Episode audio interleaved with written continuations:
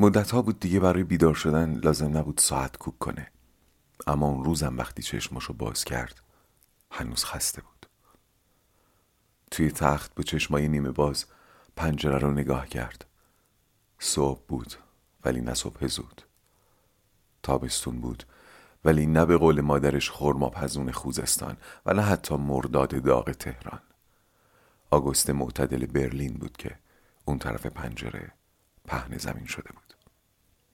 یادش اومد امروز پنجشنبه است.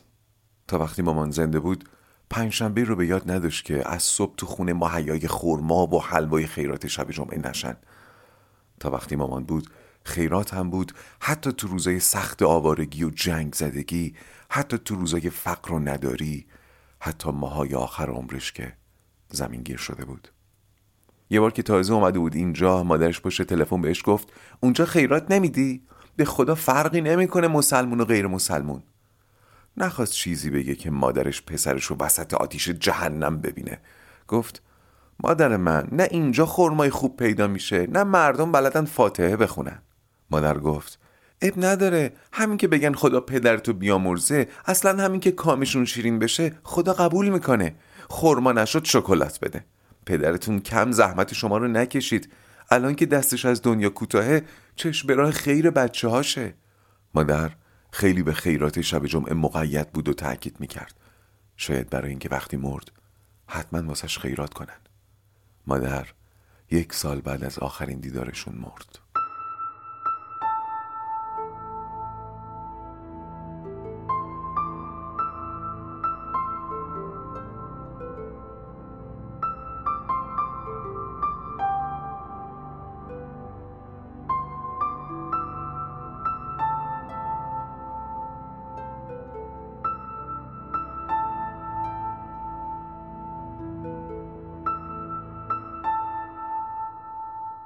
همونطوری توی تخت با چشمای نیمه باز گوشیشو برداشت که چک کنه. چند تا پیام داشت.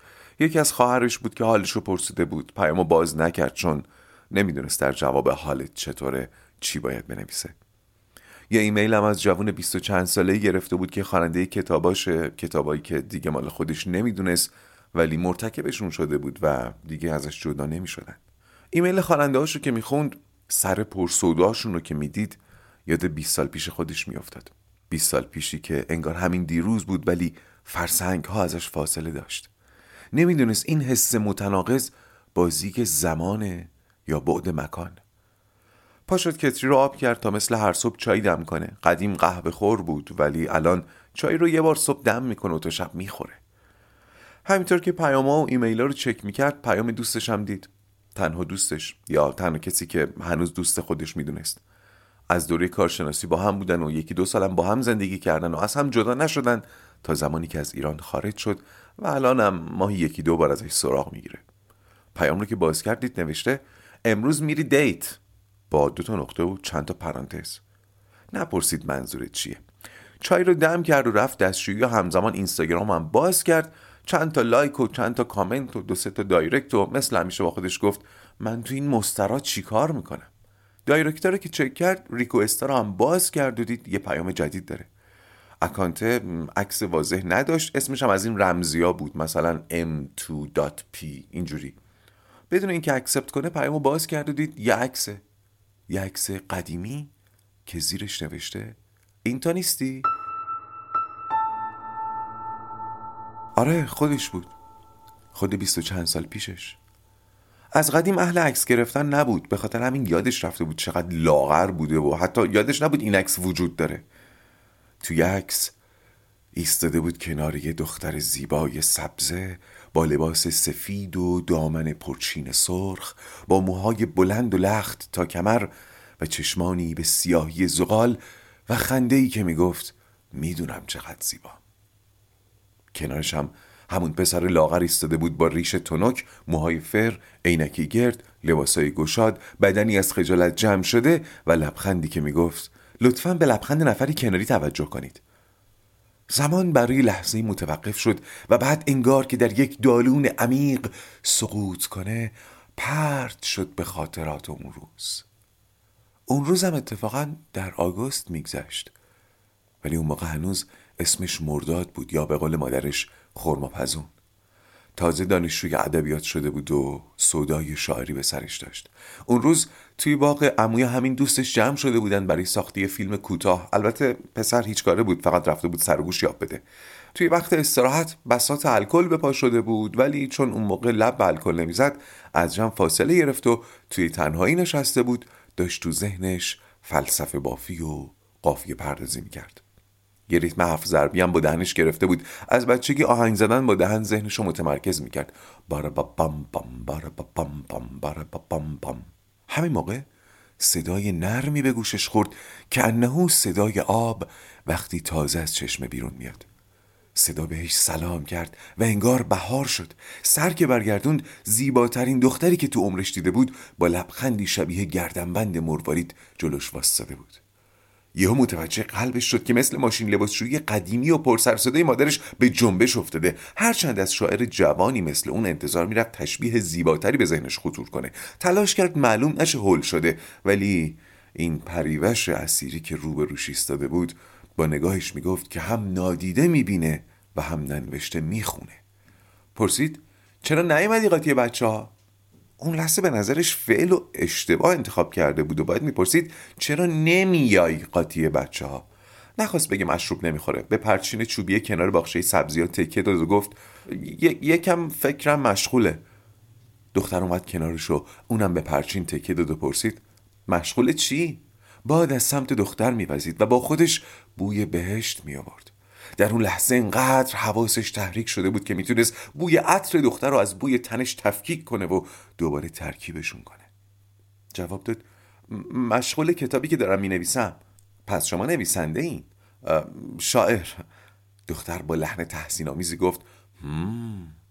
پسر گفت شما هم اهل شعرین. شعر خوندن بله ولی شعر گفتن ای کاش. پسر خواست بگه تو, تو خودت شعری توی شعر مجسم. ولی پرسید مثلا شعرهای کی؟ دختر گفت فروغ شاملو مایاکوفسکی حکمت مختاری. اینا رو که اسم می برد چشمای پسر برق می‌زد.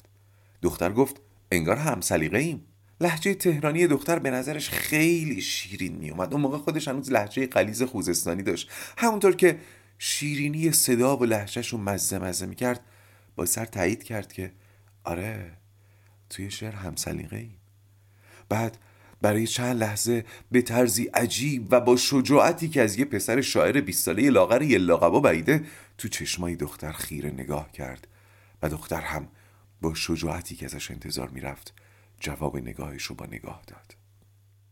از سیاهی چشمای دختر چشماش سیاهی می‌رفت. اینقدر در قلیان بود که یه لحظه اس کرد الانه که خوندماغ بشه.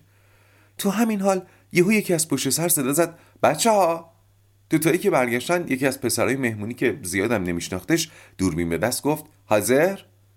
دختر اومد که نزدیکتر باسته ولی پسر همونطور که از یه پسر شاعر 20 ساله لاغر یه لاغبا انتظار می‌رفت خودشو جمع کرد. دختر گفت نترس کاریت ندارم. و زد زیر خنده.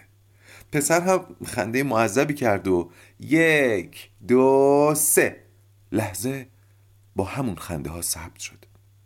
دوربین پولاروید بود. از اینا که عکس و فوری چاپ می‌کنن. عکاس همینطور که نزدیک می‌شد عکس تو هوا تکون می‌داد تا ظاهر بشه. عکس نشون نشون داد. همین عکس بود. وقتی می‌خواستن عکس رو نگاه کنن سرشون در نزدیک ترین فاصله ممکن به هم قرار گرفت. طوری که حتی چند تا از تاروی موی دختر پیشونیشو نوازش می‌داد و گرمای پوستش رو حس می‌کرد. آرزو کرد کاش به جای این یه دونه عکس قرار بود آلبوم عکس عروسی مادراشون رو سر حوصله نگاه کنند ولی فرصت کوتاه بود. پس خودش رو سپرد به نوازش چند تار مو. تا اینکه عکاس مزاحم به دختر گفت راستی داداشت منتظرته ها دختر گفت اه این چرا هوله باشه مرسی. بعد با عجله پرسید من می‌تونم این عکس رو ببرم؟ پسر خواست بگه آخه تو, این عکس می‌خوای چیکار من این عکس رو می‌خوام چون تو توشی ولی تو خود تویی. ولی آجستر از اون بود که مخالفت کنه. به جاش دوباره شهامتش رو جمع کرد با تمام چشمش دختر رو نگاه کرد و با سر گفت باشه. دختر با شیطنت گفت وای مرسی. بعد ناگهان بغلش کرد. طبق محاسباتش نباید بیشتر از یه ثانیه تو بغل دختر بوده باشه ولی وزن اون یک ثانیه از 20 سال عمرش تا اون روز بیشتر بود. دختر با عجله دور شد و پسر مات و مبهوت موند و تازه فهمید دختر چرا فعل مازی به کار برده بود و این بیچاره ندانست که یارش سفری بود.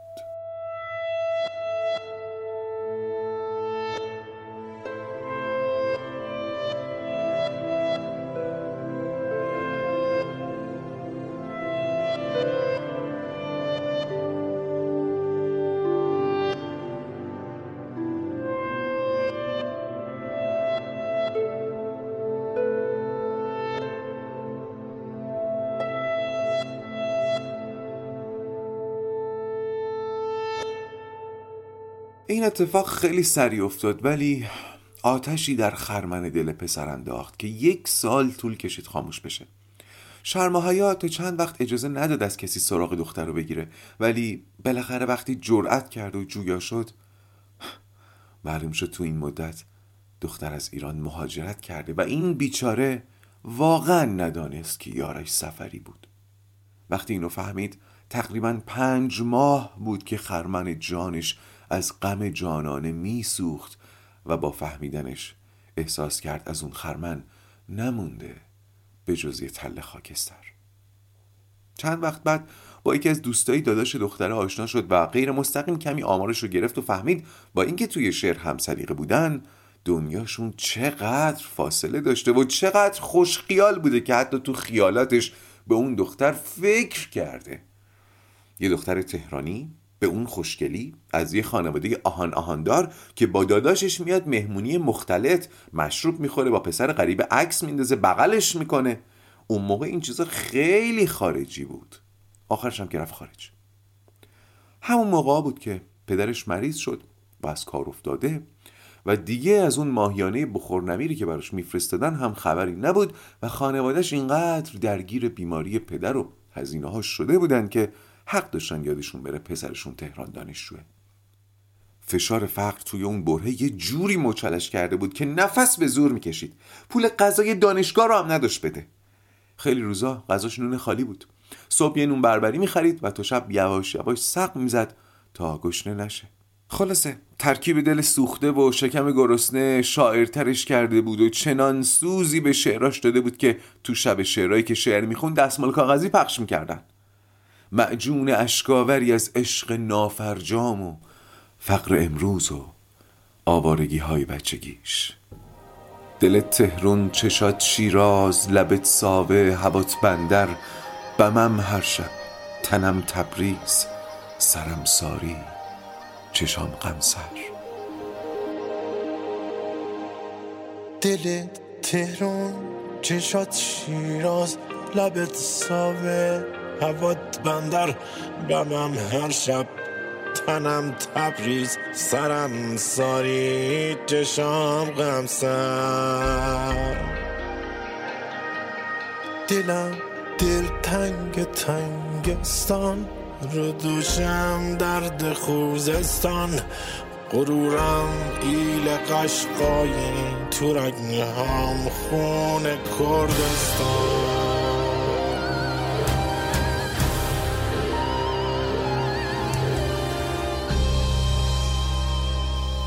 تو خونم جنگ تحمیلی تو خونت ملک اجدادی خرابم مثل خورم شهر ولی تو خورم آبادی.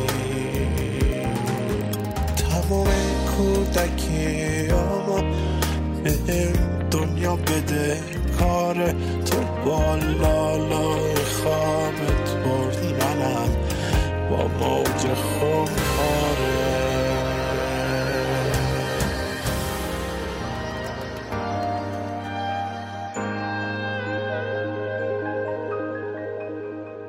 آقا سیگاری هم شده بود و با اینکه ارزون ترین سیگار دنیا رو می‌کشید همونم مجبور بود واسه خودش جیره بندی کنه. گاهی یه نخ سیگار رو هم نصف الان نصف بعدن می‌کشید.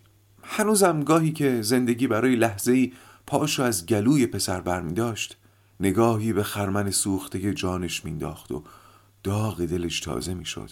ولی بالاخره روزی که خبر آوردن پدرش مرده باد بر خرمن سوخته وزید و خاکسترها را هم برد.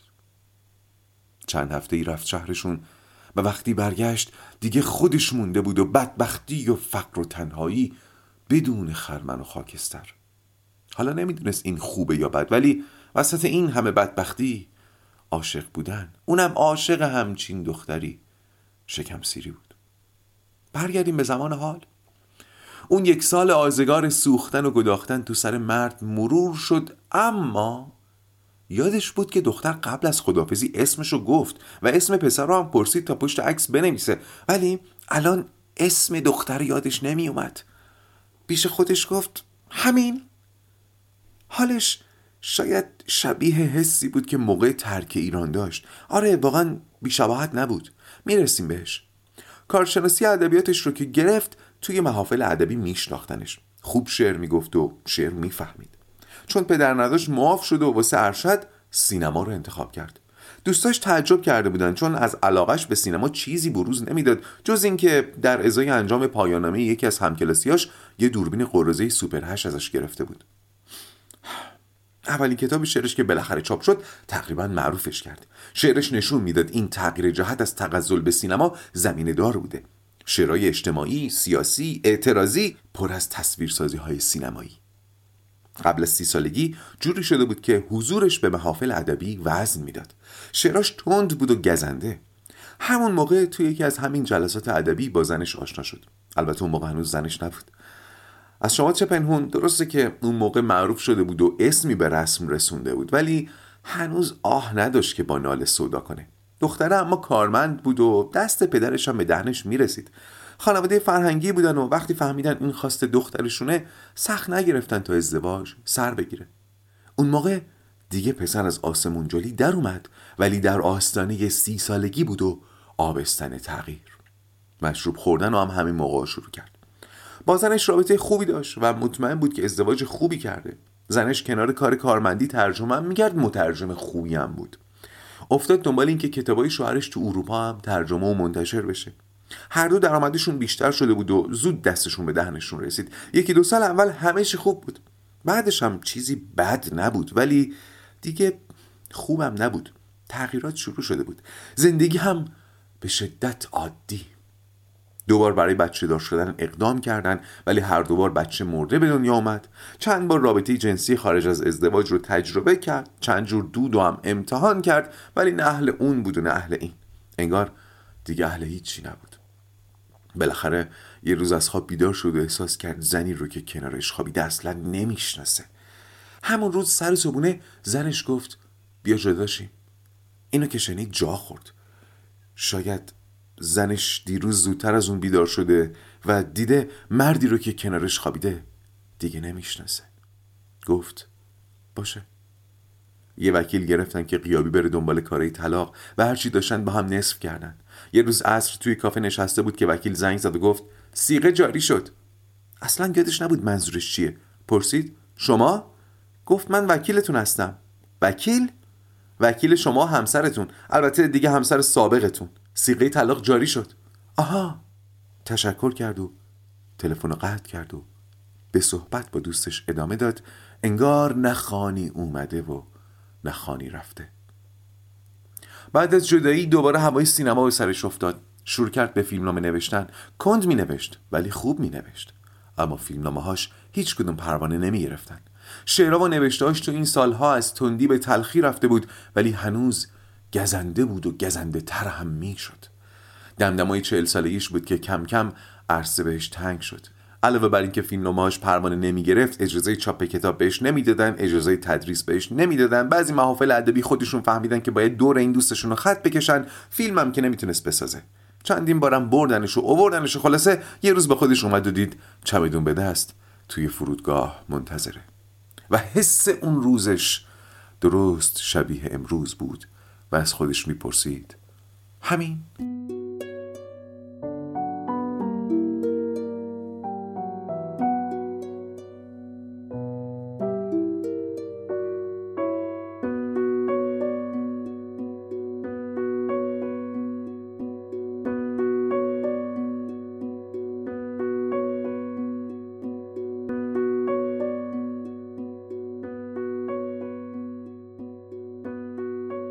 از پنج سال پیش که اومد اینجا کم کم تمام ارتباطات حرفه با ایران قطع شد.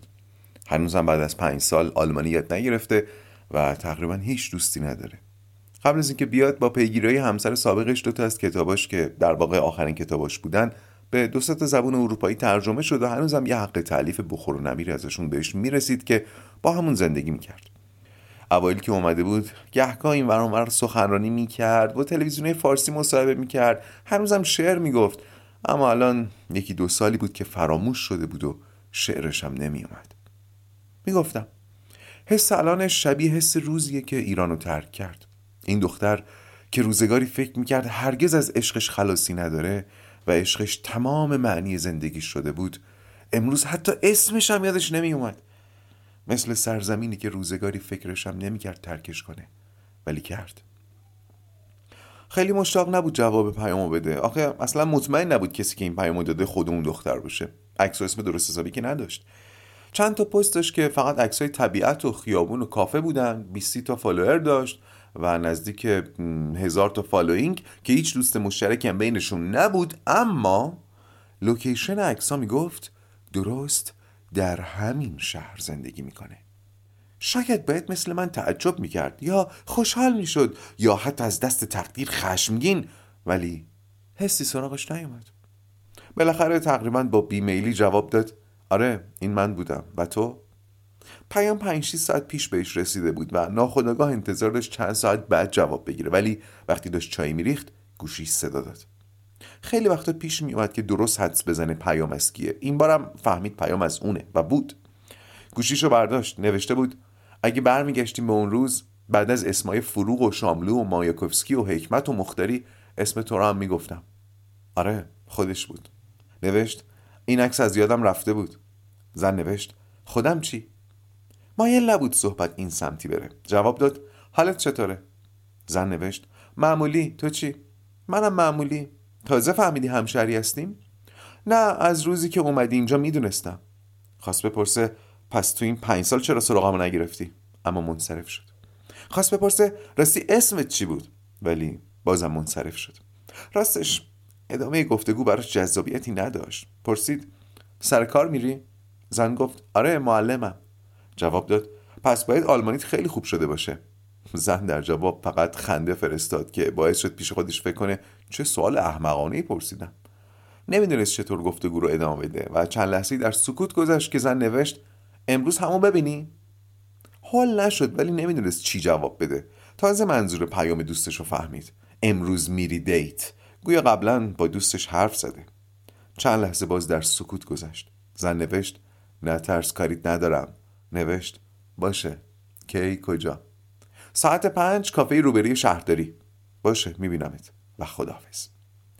خدافزی که کردن چند لحظه به آینه قدی که درست روبروش بود خیره موند. و بعد از مدتها تو آینه خودش رو برانداز کرد. بیشتر از هرچی شکم گندش به چشمش میومد که تناسبی با کم غذاییش نداشت. موهای نامرتب ریش سیاسفید نتراشیده و چشمایی که همیشه انگار یه هفته است نخوابیدن. همینجوریش هم میلی به رفتن سر این قرار نداشت ولی وقتی فکر می‌کرد باید این جرسومه زشت رو ببره سر قرار از اینکه جواب زن رو داده بود بیشتر عصبانی می‌شد. راستی اون الان چه شکلیه؟ بعید بود چیز زیادی از اون زیبایی اسیری باقی مونده باشه ولی یه چیز مطمئن بود. اینکه در چهره او بیشتر از چهره خودش گذشته زمان رو خواهد دید و این میترسوندش. تصمیم گرفت پیام بده و قرار رو کنسل کنه ولی چند بار پیام رو نوشت و پاک کرد و آخرش هم بیخیال شد. نشست به نوشتن. مدت ها بود که مشغول نوشتن یه فیلمنامه جدید بود ولی نه تنها تموم نمی‌شد بلکه بهتره بگیم هنوز شروع هم نشده بود. انگار که توی یه تئاتر نقشه نویسنده رو بازی می‌کرد که مثلا داره می‌نویسه ولی در واقع نمی‌نویسه. خیلی زود وقتش رسید که مهیای رفتن بشه. یه دوش گرفت ولی از خودش انتظار نداشت که موها و ریشش رو مرتب کنه. نهایت ذوقی که به خرج داد این بود که موهاش رو شونه کنه و لباسای پل خوریش رو از تو کما در بیاره و بپوشه. ولی با این لباسای دموده و این سر و ریش شبیه برادری شده بود که از زندان مرخصی گرفته که بیاد عروسی خواهرش. لباسا رو در آورد و همون لباسای عادیش رو پوشید و به نظرش کلیت بهتری درست شد. سر تا پا بد ولی بد اصیل. سوار ماشینش شد و راه افتاد. رادیوی ماشین روشن بود و موسیقی پخش می‌کرد. همیشه چهار ضربی های قربت. توی راه هنوز یه گوشه ذهنش این بود که قرار رو کنسل کنه ولی نکرد. نزدیک کافه که رسید یهو حس عجیبی بهش دست داد و ماشین رو نگه داشت. به نظرش اومد این صحنه رو قبلا دیده؟ قبلا برای همین قرار درست همین جا بوده؟ درست همین لحظه خانم جلوی ماشینش وایستاد که خیلی شبیه همسر سابقش بود. همینطور بهش خیره شده بود و یه لحظه فکر کرد شاید تمام اینا خوابه. خانم که رفت چشماشو مالید و چشم دوخت به میز و سندلی کافه که توی فضای باز چیده شده بودن. تقریبا از 20 تا میز 15 تاش پر بود. ساعتش رو نگاه کرد. پنج و ده دقیقه. یعنی احتمالا زن باید سر یکی از این میزا نشسته باشه ولی نمی‌تونست درست ببینه. آخه با اینکه عینکی بود عینک نمیذاشت. چشماش رو ریز کرد و چرخوند ولی همه خانمها به نظرش یا خیلی جوون می اومدن یا خیلی پیر و از دیدن همشون حسی از جنس دلهوره می گرفت چند لحظه بعد یهو ماشین رو روشن کرد تا دور بزنه و برگرده ولی بازم دست نگه داشت. نمی‌دونست چرا اینجاست. یک ندانستن عمیق و بنیادی ها. اینکه نمی‌دونست چرا اینجاست یعنی نمی‌دونست جلوی این کافه چی کار می‌کنه نمی‌دونست توی این شهر چی کار می‌کنه نمی‌دونست چرا اینجای زندگیه نمی‌دونست اصلا چرا زندگی می‌کنه. به خودش که اومد دید داره تونتون نفس می‌کشه و حس پنیک داره. همین موقع گوشی صدا داد. حد زد که خودشه و بود. از بالای صفحه پیام رو بدون اینکه باز کنه دید. نوشته بود میزمون کنار گلدونه. من گشتمه ولی سفارش نمیدم تا بیای. امیدوارم خوشتیپ نکرده باشی چون من با لباسای مدرسه اومدم. منتظرتم. یه دستش روی فرمان بود. یه دستش روی دنده و نگاهش بین صفحه گوشی و محوطه کافه در رفت اومد یه چیزی مثل عشق قدیمی که بعد از سالها تکرار میشه. یه چیزی که گمش کردی یه عمری تو این روزا داره بیدار میشه. یه عکس قهوه‌ای از سالها پیش تو تابستون بی پایان مرداد کنار دختری شرقی تر از باد که حتی اسمشم یادت نمیاد. یه موسیقی پر از نوتهای قربت سکوت سرشار از ناگفته ها بود صدای شاملو سیگار قهوه. تمام جست روشن فکر ما بود. شاید سالس شدن یا کاستاریکا. یه دوربین قرازه سوپر هشت و تقسیم یه سیگار از سر فقر. که نصفی رفتنی نصفی تو برگشت. تنین جنگ بی پایان ساعت. ستیزه ممتد تکرار تکرار.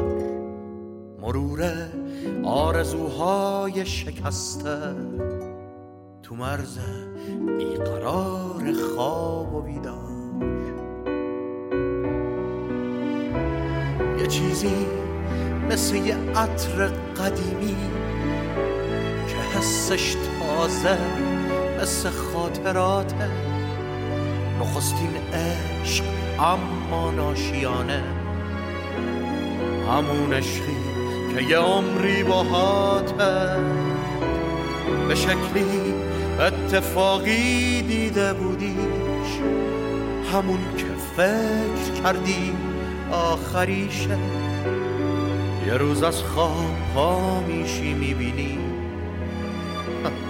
نمیشناسیش نمی‌دونی چی میشه. تو ماشینی توی شهر قریبه یادم تو خیابونه که دیدیش. تموم صحنه رو می‌شناسی از قبل. همین یک لحظه رو حس کردی از پیش. کجای زندگی خوابیده بودی؟